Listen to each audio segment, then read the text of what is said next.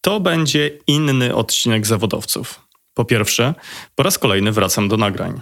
Po drugie, cały czas szukam pomysłu na nowy format. Po trzecie, postanowiłem, że tę rozmowę Wam opowiem i wcielę się w rolę narratora. Na koniec jedno. Dzięki, że dalej jesteście z zawodowcami. Pozdrawiam Was wszystkich bardzo, bardzo serdecznie.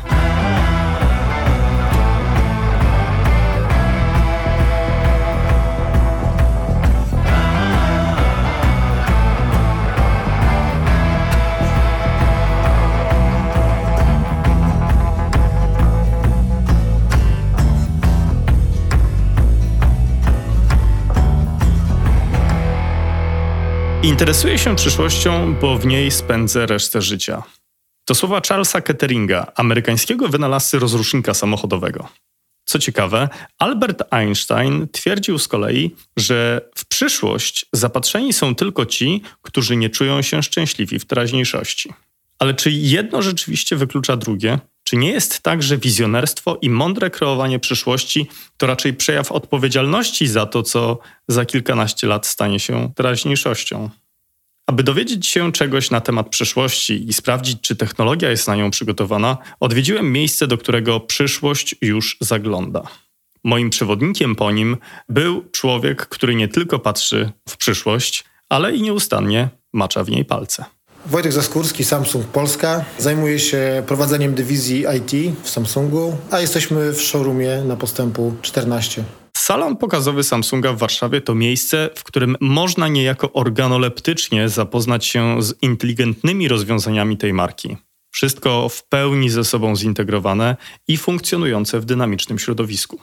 Showroom Samsunga to jest takie miejsce, gdzie my bardziej mówimy o tym, co jest możliwe dziś, ale pokazujemy i z chęcią mówimy o tym, co będzie możliwe za 5 lat, za 10, a może za 50 i o tym najbardziej chcemy rozmawiać. Przyznam Ci szczerze, że jak słyszę hasło Samsung, to pierwsze o czym pomyślę to telefon komórkowy, w drugiej kolejności być może lodówka, pralka albo telewizor, ale tak naprawdę to, co będziemy zaraz tutaj oglądać, to jest dużo więcej niż sprzęt AGD. Dużo jest rzeczy, których nie da się zobaczyć gołym okiem. I tak jak chodziliśmy trochę dzisiaj po tym showroomie, skomentowałem, że jest bardzo dużo rzeczy takich ukrytych i widać działanie, a nie widać, co sprawia, że to działanie jest możliwe. Wydaje mi się, albo jestem prawie że przekonany, że Samsung jest firmą, która inwestuje w topowej trójce, jeśli chodzi o inwestycje, badania i rozwój. I praktycznie nie znam dziedziny życia, która nas dzisiaj otacza, może i w przyszłości będzie otaczała, gdzie nie maczamy swoich rąk i palcy i nie staramy się jakoś wpłynąć na tą rzeczywistość i, i pomóc, żeby się rozwijała jakoś tam porządnie.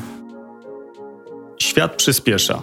Starożytność trwała przez około 4000 lat. Średniowiecze 10 wieków.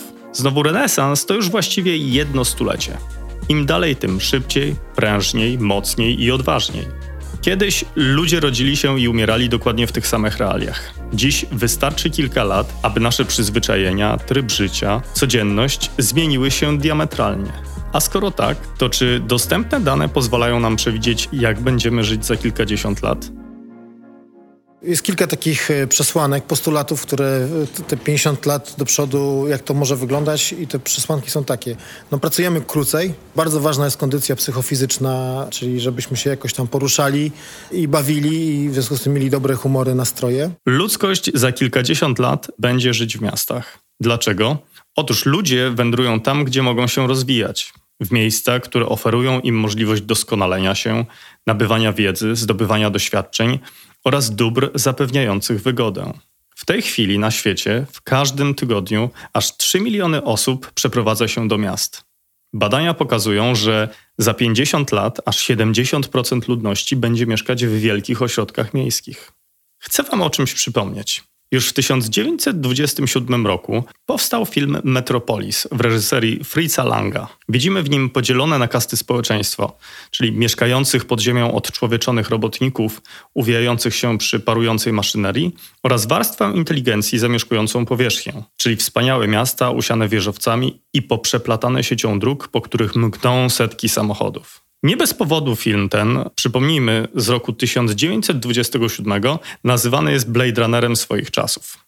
Blade Runner, zarówno stary, jak i nowy, to także przecież dominujący obraz przyszłości. Podobnie czarne lustro, wedle którego szczęśliwe miasta przyszłości to jedynie utopia, pod którą kryją się niezliczone zagrożenia. Na szczęście Wojtek zdaje się wiedzieć o przyszłości więcej niż właśnie ci reżyserzy, tym bardziej, że on, w odróżnieniu od twórców filmowych, ma rzeczywisty wpływ na kształt świata przyszłości. Rozmawiamy o bezpieczeństwie, rozmawiamy o mieście i jesteśmy w strefie, która się tym zajmuje, miastem i bezpieczeństwem. No i teraz miasto, jak może działać miasto przyszłości, jak ono może wyglądać. Dwie rzeczy, o których chciałem powiedzieć, to jest pierwsza rzecz taka, że brałem udział w takich warsztatach projektowaniu miasta przez pokaz, jak pokazywane jest miasto przyszłości, projektowane miasto przyszłości przez miasto Nowy Jork e, i braliśmy udział w tych warsztatach i my projektowaliśmy też to miasto. Najciekawszym elementem planowania tego miasta było pewne suwaki, które pokazywały różne zmienne, które mogą zaistnieć w mieście. To znaczy, mogli mogliśmy na przykład powiedzieć sobie, nasze miasto ma być na przykład neutralne, jeśli chodzi o dwutlenek węgla. To jest najważniejsze. Wówczas opcje, z których mogliśmy składać miasto, były całkowicie inne. Na przykład jeśli na dzisiaj planujemy to miasto tak za 5-10 lat, posuwając ten suwak do 100% neutralne CO2, to na przykład ulice się bardzo zwężają, bo są tylko chodniki. Już nie jesteś w stanie dać arterii wielkich na samochody, na jakieś pojazdy, na cokolwiek. Na przykład. Albo neutralne CO2 oznacza, że zmienia się architektura zewnętrzna, bo bardzo dużo ścian jest ścianami zrobionymi z roślin, które chłoną e, ciepło. Wtedy nie musimy na przykład chłodzić budynków i tak dalej. Co ma duży związek z tym, jak w takim razie naświetlamy to, bo muszą te budynki być skierowane w odpowiednią stronę do słońca, żeby jedna część budynku dała się naświetlić, a druga część budynku na przykład przyjmowała jakąś tam dawkę energii i tak dalej, i tak dalej. I to były takie suwaki. Były też suwaki takie, czy chcemy na przykład mieć miasto w stylu kampusu, gdzie wszystkie usługi i tak dalej są w jednym miejscu i mamy wielkie punktowce, wielkie, czy też wolimy mieć bardziej relaks atmosfer, żeby ludzie e, lepiej ze sobą się znali, komunikowali, na czym nam zależy. I takich mnóstwo suwaków tam było i suwaliśmy sobie tak czy inaczej. I stworzyliście miasto idealne? Nie stworzyliśmy, bo nie ma idealnego miasta. To jest taki dosyć duży kłopot że nie ma idealnego miasta. Każdy coś innego preferuje. Wiadomo, że my dzisiaj mówimy o tym, chcemy mieć miasto, które będzie no właśnie klimatycznie neutralne, czyli nie będzie niszczyło naszego klimatu, naszego otoczenia, ale też, że chcemy mieć miasto, w którym się żyje wygodnie. Ja bym chciał ciche miasto. Jest taka opcja, no bo zobacz, jak wytniemy ten cały transport y, i prywatny, i publiczny i tak dalej, i wszędzie chodzimy lub jedziemy rowerem, to już jest dużo ciszej. Co ciekawe, to nie są mrzonki. W Korei Południowej na przykład powstało miasto Songdo, ta biznesowa metropolia stworzona została na sztucznie usypanej wyspie około 60 km od Seulu. Prawie połowa powierzchni Songdo to tereny zielone. Wszystko, czego potrzebują mieszkańcy, jest na tyle blisko, by nie trzeba było korzystać z samochodów. Czy możecie sobie wyobrazić, że w Songdo śmieci wysysane są z domów specjalnymi pompami bezpośrednio do podziemnej sortowni, a znowu tam przerabiane są na energię zasilającą miasto? Ludzie poruszają się tam samojezdnymi elektrycznymi taksówkami, a elewacje budynków stworzone są z materiałów odbijających promienie słoneczne. Takich miast jest coraz więcej. Nowy Kair w Egipcie czy Port City na Sri Lance. Cały świat powoli przesiada się do pojazdów elektrycznych. Przewiduje się, że do 2030 roku tylko 40% wszystkich pojazdów będzie zasilane silnikami spalinowymi. Do 2040 roku zostaną one już niemal zupełnie wyparte. A może samochody jako takie staną się przeżytkiem? Jeśli przedszkole będzie w zasięgu spaceru, jeśli sklep będzie w zasięgu spaceru, jeśli będzie to, to, to, to ten samochód ten człowiek wytoczy raz na jakiś czas. Albo z drugiej strony, jeśli w ogóle nie będzie samochodów, to nie potrzeba garaży. Ale to na przykład wtedy budynki mogą być niższe. To wtedy jakby zarządzanie ciepłem w tym mieście jest totalnie inne. Szczególnie, że e, pojawia się sporo takich opinii, że samochody tak naprawdę będą luksusem już niedługo. Będą luksusem, czy będą przyszłością. Słyszałem, to jest fakt do potwierdzenia, że na przykład w Holandii ilość zarejestrowanych samochodów rok do roku spada co ma być wynikiem według artykułu, który czytałem, tego, że zasadniczo połączenia kolejowe między miastami, które tam istnieją są super wygodne i łatwe, a w mieście jeździ się rowerem lub spaceruje i koniec. W związku z tym faktem nie ma potrzeby posiadania samochodu, nawet nie wiadomo, czy on jest do końca luksusem, czy jest zbędny. Wojtek przewiduje, że czujniki monitorujące aktywność ludzi i dostosowujące do niej pobór energii są realną i nie tak całkiem daleką przyszłością. Dzięki monitoringowi możliwa będzie większa automatyzacja. Przechodząc do kolejnego miejsca w tym showroomie, mamy taką analizę scenariuszową pokazaną, jak może żyć miasto, jak może żyć firma, jak może żyć jakiś budynek w tym mieście, że mamy sytuację, kiedy przyjeżdża osoba na umówione spotkanie, no i wiemy, jak ta osoba wygląda, jakim porusza się samochodem. W związku z tym faktem wszystkie szlabany po drodze otwierają się automatycznie, już do nikogo nie dzwoni, nic się nie dzieje. Wjeżdża na spotkanie. Na spotkanie zarezerwowana jest sala konferencyjna, czy jakieś tam pomieszczenie, które normalnie, żeby nie męczyć środowiska, po prostu nie nie jest chłodzone czy grzane, nic się z nim nie dzieje, światła się nie palą. Mhm. Ale wiadomo, ten człowiek się zbliża do parkingu, parkuje na wyznaczonym miejscu, jest tam nawigowany przez swojego systemu, wie dokładnie, gdzie ma stanąć, na którym miejscu. Wchodzi do budynku, wszystkie bramki w naszych budynkach otwierają się jemu, bo wiemy, jak on wygląda, kim on jest. Dochodzi do tego miejsca na spotkanie, sala już jest wyświetlonym kontentem, jest schłodzona, oświetlona, mhm. wszystko się wydarzyło to, co się ma wydarzyć. I ta osoba potem wychodzi, praktycznie nakład na obsługę tego wszystkiego oraz oszczędność energetyczna, którą możemy osiągnąć, jest bardzo wysoka. Ale skoro wszystkie nasze poczytania będą nieustannie śledzone, to warto chyba postawić pytanie, gdzie leży granica pomiędzy inwigilacyjnym wielkim bratem, a poczuciem bezpieczeństwa i służeniu wyższemu celowi. Tutaj chyba są znowuż dwie odpowiedzi. Pierwsza odpowiedź, która tak się nasuwa mi naturalnie, jako mi prywatnie, to jest coś takiego, że nie chciałbym, żeby w domu ktoś mnie strasznie obserwował. W moim domu i uważam, że przekroczenie progu domu powinno skutkować tym, że już dalej nie jestem obserwowany i tak dalej, i tak dalej. E, druga odpowiedź jest taka, że przecież dzisiaj ilości kamer, które są produkowane i różnych czujników rośnie wykładniczo, rok do roku, a te kamery i te czujniki i te wszystkie rzeczy, które nas w jakiś sposób obserwują i podążają za nami, one nie lądują na śmietnikach od razu. One są produkowane zazwyczaj w logiczny sposób, bo jest zapotrzebowanie na nie. W związku z tym faktem nie sądzę, że dzisiaj jesteśmy daleko od tej wizji, kiedy mamy nasycenie bardzo wysokie wokół nas już dziś. A skoro o domu mowa, już dziś obserwujemy istny wysyp inteligentnych, zintegrowanych ze sobą urządzeń, których funkcjonalność służy naszej wygodzie, ułatwiając nam i umilając życie. W showroomie Samsunga wyznaczona jest strefa domu, która jest naprawdę interesującym przedsmakiem tego, co czeka naszą prywatność w kolejnych latach. Na deser zamierzałem Cię zabrać w takie miejsce, które jest kawałkiem mieszkania, kawałkiem domu, w którym będziemy żyć. My myślimy, że to za 2-3 lata tak będziemy już żyć, ale de facto od tego miejsca można wysnuć wnioski, jak to może wyglądać jeszcze dalej niż za 2-3 lata. Domem, który jest w pełni połączony ze sobą i wszystkie urządzenia ze sobą są połączone i rozmawiają i ułatwiają nam życie. Mamy tutaj taki przykład, gdzie sterujemy pewnymi scenariuszami życia osoby mieszkającej w tym domu. Kiedy na przykład dom wie, że wychodzimy, włącza się robot, który sprząta. Zazwyczaj w tych godzinach nas nie ma. Roboty wiedzą, że w tym momencie mają posprzątać mieszkanie i to się już dzieje. Tutaj zauważyłeś, już stoi urządzenie, które ładnie tutaj wszystko podkurza. Mamy kłopot z jakością powietrza, oczyszczacze powietrza, dom również w tym scenariuszu wie, nie ma nas. To może być triggerowane czujnikiem ruchu, może być triggerowane zanieczyszczeniem, może być triggerowane rutyną, zwykłą. rutyną zwykłą, to nie ma znaczenia. Sterowanie może być ręczne, głosowe, jakie sobie tam wybierzesz, też to nie ma znaczenia tak naprawdę. Ważne jest to, żeby mamy posprzątany, przygotowany dom na nasze przyjście i już. W tym domu dzieją się również takie cuda, że lodówka ma ekran, można podejrzeć, co jest w lodówce zdalnie, a w przyszłości pewnie ta lodówka będzie potrafiła dla nas zamówić produkty, które nam są potrzebne. Żeby było jasne, ona to zrobi automatycznie, za naszą zgodą, ale bez naszej wiedzy. Tak, to jest, to, to jest przyszłość, która się wydarzy. Dziś na pewno możemy podejrzeć, co mamy w lodówce. Dziś na pewno możemy z tą lodówką porozmawiać, poprosić o takie rzeczy, wyświetl mi przepis na przykład na kurczaka w rodzynkach. Co więcej, nasz piekarnik prawdopodobnie zrozumie, że chcemy tego kurczaka w rodzynkach robić, więc zaproponuję program 210 stopni przez 17 godzin. Trzeba go zwęglić, tego kurczaka, coś tam. To, co bardzo ciekawe, dysponujecie Bixby, czyli asystentem głosowym i tak naprawdę Bixby będzie we wszystkich urządzeniach, które produkujecie. Przynajmniej w większości z nich, które są adresowane do konsumentów. Tam tak, trzeba tym sterować. Tak, zdecydowanie Bixby już jest w większości urządzeń, którymi daje się sterować.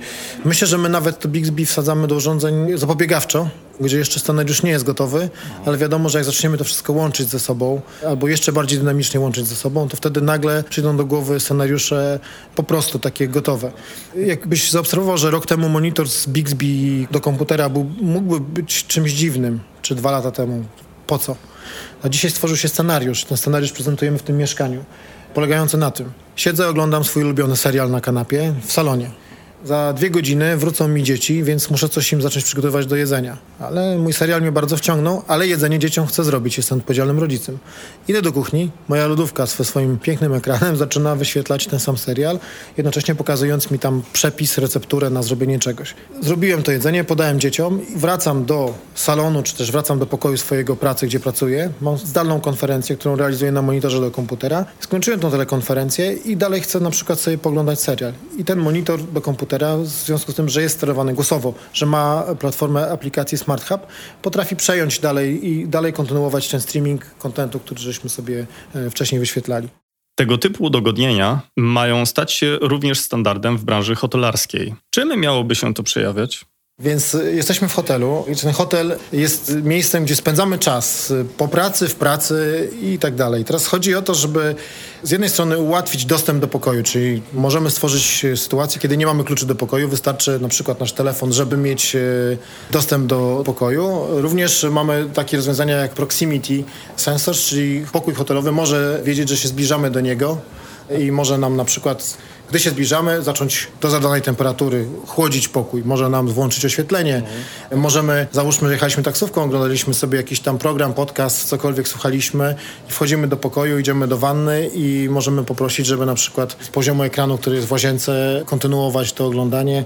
Chce się zrelaksować, odpocząć dalej już. Czyli mamy tutaj bardzo inteligentne rozwiązania hotelowe, gdzie właściwie wszystko jest możliwe. Zamawianie jedzenia głosowe, czyli mogę sobie powiedzieć, jak mam menu ustalone w systemie telewizji hotelowej, mogę powiedzieć, poproszę zestaw numer 7 do pokoju i dostanę zwrotną informację na ekranie telewizora hotelowego Czyli za 5 to minut. nie jest tylko przeniesienie smart home'u do pokojów hotelowych, ale to jest tak samo całkowita zmiana, jeżeli chodzi o customer service. Tak, jest to duża zmiana. Oczywiście niektóre sieci mogą preferować ciągle mieć taki human touch, że jednak na recepcji mam powitanie i chcę tego gościa w jakiś tam sposób y, docenić, że przyszedł i to jest ważne w jego zarządzaniu relacjami z nim. Mhm. Niektóre sieci mogą powiedzieć, ja chcę zrobić to zupełnie inaczej. Mój klient jest szybkim, dynamicznym zwierzęciem, które rezerwuje sobie, załóżmy, pokój w telefonie, nie chce nikogo spotykać, wszystkie obciążenia dzieją się jakby online'owo, wchodzi do pokoju, który jest mu podany numer na telefonie, otwiera sobie ten pokój.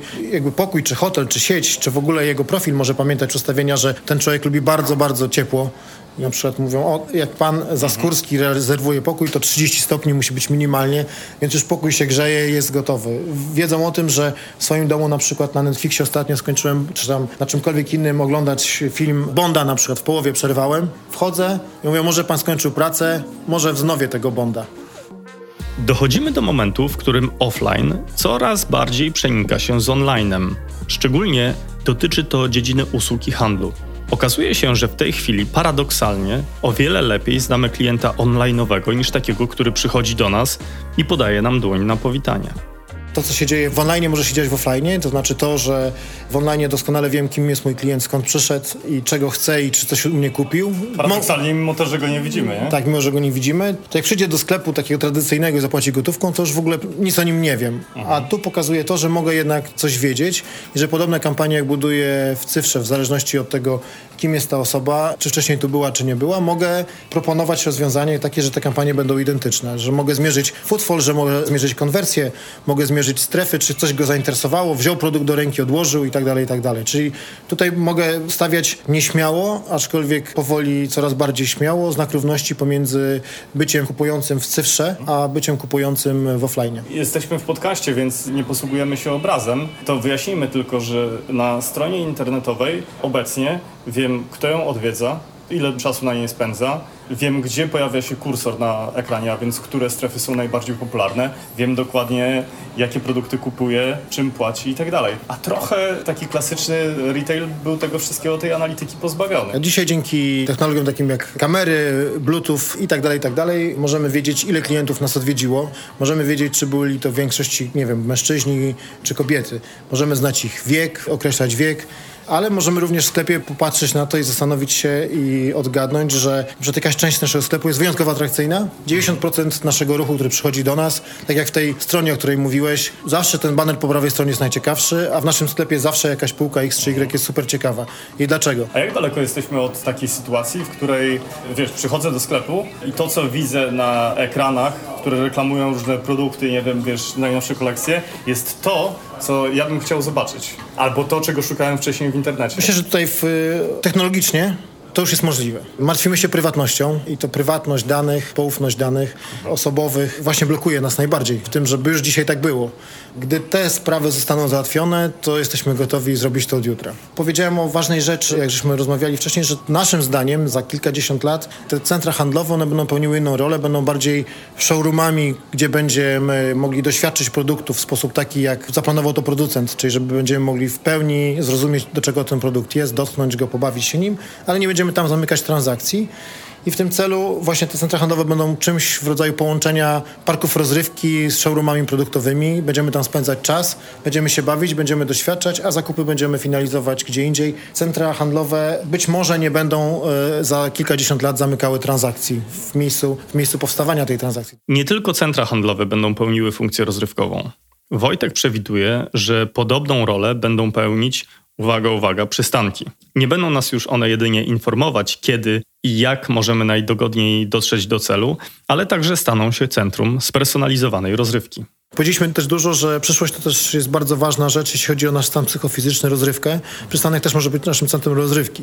Pominę fakt, że może mieć tam Wi-Fi i jakąś możliwość wyświetlania w jakimś momencie jakiegoś filmu, który byśmy chcieli sobie obejrzeć czekając, ale również są takie rzeczy jak dedykowane głośniki, czy też możliwości sparowania się bluetoothowo, że czekając możemy zacząć słuchać jakiegoś audiobooka na przystanku. To mnie niezwykle zaciekawiło, co powiedziałeś, że de facto ja stojąc na przystanku mogę słuchać audiobooka w moich słuchawkach a nie z głośników, czyli to jest spersonalizowany przekaz, tak? Personalizowany przekaz i co więcej, być może w niedługiej przyszłości da się osiągnąć sytuację taką, kiedy wsiadając do tramwaju i opuszczając przystanek, będziemy mogli kontynuować to słuchanie tego audiobooka w tramwaju dalej, bo on będzie wiedział, kim jesteśmy i czego słuchaliśmy, w związku z tym content poda. I słucham za darmo, jedyne co to pewnie będę słyszał reklamy. Na pewno widział, no bo ten duży ekran na przystanku, to mam dużą nadzieję, że będą te reklamy mniej drażniące ciebie, bo będą personalizowane.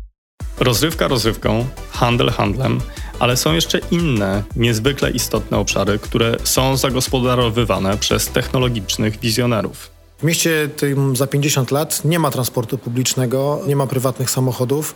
Albo chodzimy, albo jedziemy rowerem, albo mamy miliony jakichś autonomicznych kapsuł czegoś, co się porusza po mieście, które są tak naprawdę miejscami, gdzie załatwiamy swoje sprawy, a przy okazji przenosimy się z miejsca X do miejsca Y. Na dzień dzisiejszy trochę niewyobrażalne. Gdybym ja miał powiedzieć, jak wygląda przyszłość, to bym pewnie powiedział no, dużo transportu publicznego, mało tego indywidualnego, a ty mówisz o zgoła innej rzeczywistości. Tak, ale wiesz co, zobacz na przykład na zeszłym, tegorocznym, przepraszam, 2020 CES pokazał samochód Samsunga, taki koncept. Teraz, czy możemy sobie wyobrazić, że to jest samochód? No de facto pokazano nam coś, co jest y, rozrywkowym kokpitem i przestrzenią do prowadzenia telekonferencji, oglądania filmów i tak dalej. My w jakimś sensie do tej przyszłości zaczynamy się dostosowywać. Nasz samochód przyszłości, który pokazaliśmy właśnie na CESie, jest czymś takim, że wchodzisz i zaczynasz załatwiać swoje rzeczy tam. Mówisz do niego, chcę jechać tu i tu, czy chcę być tu i tu, a on patrzy w twoją agendę, mówi, przy okazji, drogi kolego, będziemy jechać, tam przemieszczać się pół godziny, a ty teraz za pięć minut masz konferencję ze swoim szefem, więc od razu go wyświetlę tutaj mhm. ładnie, mikrofony pokażę, załatwisz sobie kilka spraw. Albo inna rzecz. Na podstawie twojego życia, rytmu życia wie, że zazwyczaj powinieneś koło 15 czy 16 odebrać te swoje dzieci z przedszkola. No i wówczas ty możesz zapomnieć o tym, może się zdarzyć każdemu, ale już to inteligentne urządzenie, które będzie nas gdzieś przemieszczało, niekoniecznie ma zapomnieć, ma przypomnieć. I powie, słuchaj, zdążymy na czas, ale po drodze zabierzemy takiego jednego siedmiolatka, którego tam gdzieś zostawiłeś wcześniej. To jest twoje dziecko, przypomnę ci, wyświetli ci zdjęcie, prawda? Więc y, to miasto takie w przyszłości rzeczywiście nie ma transportu publicznego według nas, nie ma transportu prywatnego. Ma szerowane środki transportu, które są nie tyle samochodami, co są miejscami do załatwiania spraw, mhm. a przy okazji przemieszczają nas z miejsca X do miejsca Y. Powiedziałeś o czymś niezwykle ciekawym, to znaczy, że pracujemy mniej. My myślimy, że za 50 lat będziemy pracowali 10 godzin w tygodniu, dwie godziny dziennie. Z wolnymi weekendami. Tak więc y, to nie jest tak dużo. Wydaje się, że praca jako taka w tym właśnie, z czego wynika, że w ogóle musimy pracować, bo niektórzy są wizje takie, że mówią w ogóle nie trzeba będzie pracować, będziemy dostawali tak zwaną równą jakąś pensję od jakiegoś rządu, od czegokolwiek i, i już, ale ta chęć pracy i możliwość pracy wynika z dobrostanu właśnie tego e, psychiczno-fizycznego, wynika z tego, że jednak wykonując coś, co ma sens, czujemy się lepiej psychicznie, jesteśmy potrzebni, lepiej jest nam egzystować. Na koniec wróćmy do Charlesa Ketteringa. Uważał on, że największą frajdą w życiu jest sprawianie, aby rzeczy wokół nas stawały się lepsze. Kiedy słucham Wojtka i obserwuję cały zespół showroomu, nie mam wątpliwości, że kształtowanie przyszłości to ich wielka pasja. Sam wierzę, że kolejne dziesięciolecia nie tylko nie będą przypominały wizji z filmu Metropolis, lecz raczej te, które roztoczył przede mną mój rozmówca. I nie ma tutaj powodów, by mu nie wierzyć. Wszak to ludzie tacy jak on bezpośrednio kreują naszą rzeczywistość. Czy za 50 lat będziemy żyć szczęśliwie i wygodnie w wolnym od zanieczyszczeń świecie? Bardzo chętnie się o tym przekonam. Partnerem tego odcinka była firma Samsung.